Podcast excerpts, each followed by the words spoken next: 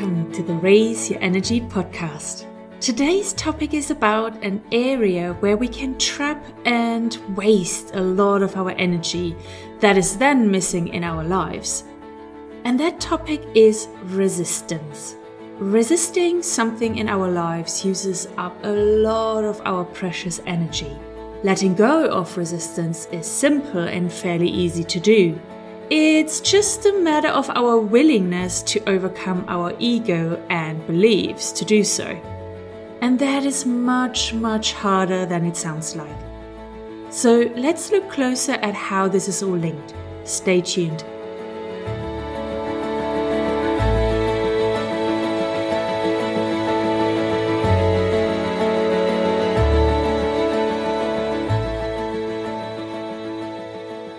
Resistance exists in a lot of areas in our lives. The definition of resistance, when you Google it, is found in the space of electricity and is described as a measure of the opposition to current flow in an electrical circuit. I have no freaking clue what that means, but I know it has to do with energy flow. And that's what we're going to cover today the energy that flows when we are resisting. So, when is resistance actually created or present? There are a few different areas where resistance is created and they can be beneficial or destructive.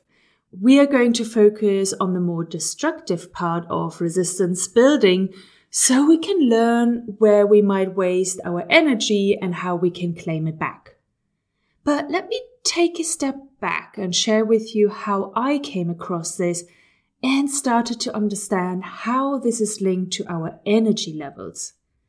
It clicked for me when I read Rhonda Byrne's book, The Greatest Secret, which came out last year. She explains that if you keep resisting something, you give it energy and it stays in your life. Even if you actually want to get rid of it, it will remain. The energy you create while resisting keeps the unwanted state of being, situation, or even a person alive and present. Does this not sound crazy? There is something unwanted and we actually keep it in our lives by way of resisting it? Well, that's what I thought as well. But then I gave it a bit more of a thought and realized that it does make sense.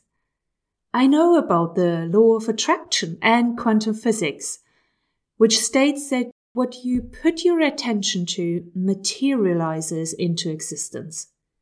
Where you focus your attention is where you focus your energy. So if this is true for the science of the smallest particle and for manifesting something in your lives, then it is as well true for something we don't want in our lives. If we give our attention to something we don't want in our life, it stays in our life. It has no possibility of leaving. And I think Carl Jung, the Swiss psychiatrist, has summarized it perfectly in just four words. What we resist persists. Meaning, something you resist and actively spend your energy on will keep persisting in your life and won't leave. What a dilemma. It reminds me of something my mom taught me when I was a teenager and still living at home. The universe does not know the word not. If you say, I don't want to be so slow running my 10k, then the universe just hears the word slow. The same applies to our subconscious, which directs about 95% of our lives. I learned quite early that if you don't want something in your life, don't use the words not or don't. Look for the opposite and describe it with the words what you do want in your life instead.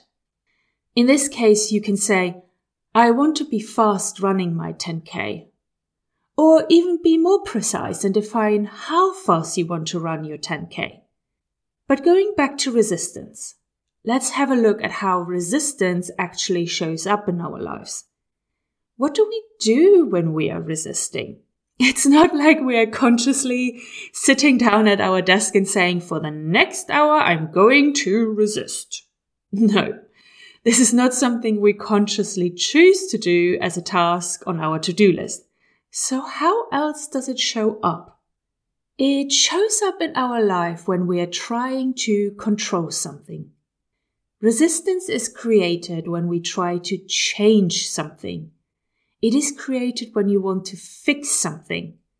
By controlling a situation that is not going as planned, or controlling a person that is not behaving like you want them to, you are creating resistance energy. You are holding on to the situation that you don't actually want in your life, and you're keeping that person displaying that unwanted behavior in your life too. So we have a situation in our life that we dislike. And when we try to change it, fix it, or control it, we create resistance it makes sense again from a law of attraction perspective that if we give that situation all of our focus by fixing or controlling it, then it stays in our life.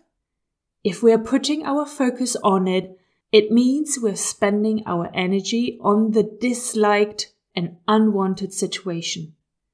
And our energy and focus keep it present. So, what is then the opposite of creating resistance? What should we rather do? We want to let go. Eliminating resistance means letting go of the tension that we create with that situation, the thing, or the person because of their recent behavior. The only way to let this leave your life quicker is to let it go. Let's make it a bit more tangible and use an example. Do you have something unwanted in your life? Something you would like to change or fix? Maybe something comes to your mind. It can be something big or something small. Just think of something. Okay, now I'm going to ask you these questions. Can you just let it go? Can you let go of wanting to change it, wanting to fix it, wanting to control it and just allow it to be. Can you just allow it to happen, just as it is? If you still say no, it is your resistance to it that holds it close to you, that keeps it in your life. And who knows for how long. Think about it again and try to relax. Let go. Let go some more. Relax even more. And in doing so, you will let go of any resistance. By letting go of the resistance, you allow everything to change. In her book, Rhonda Byrne is describing it. Holding on to the resistance is like trying to change life after it has happened. It's a futile pursuit. As you resist what has happened, you are adding more energy and more power to what you don't like.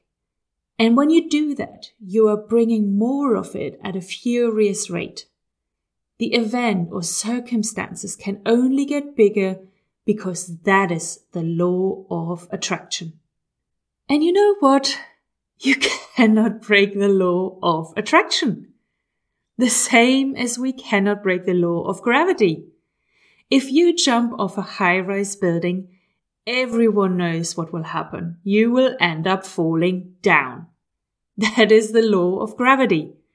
The law of attraction works the same way. That if you give something your focus, your attention, and your energy, you will attract it. You cannot break that law. It does not work for just the positive things that you would like to manifest and can be switched off for the negatives. No, it just doesn't work like that. It works universally. So we want to be mindful of where we're putting our focus and our attention. If there is something in our lives that we don't want or dislike, don't give it even more energy by continuously talking about it, by complaining about it to others. Stop giving it your focus and your emotions. Emotions are pure energy in motion If you add emotion to your focus and attention, the law of attraction gets even more powerful. Again, the same applies to the negative and unwanted. Change your attention to something that you do want in your life. Move your focus to something positive and something that you really want. You are the master of your life. You hold the power with your energy. The universe is answering you every command. So be mindful of what you want to command.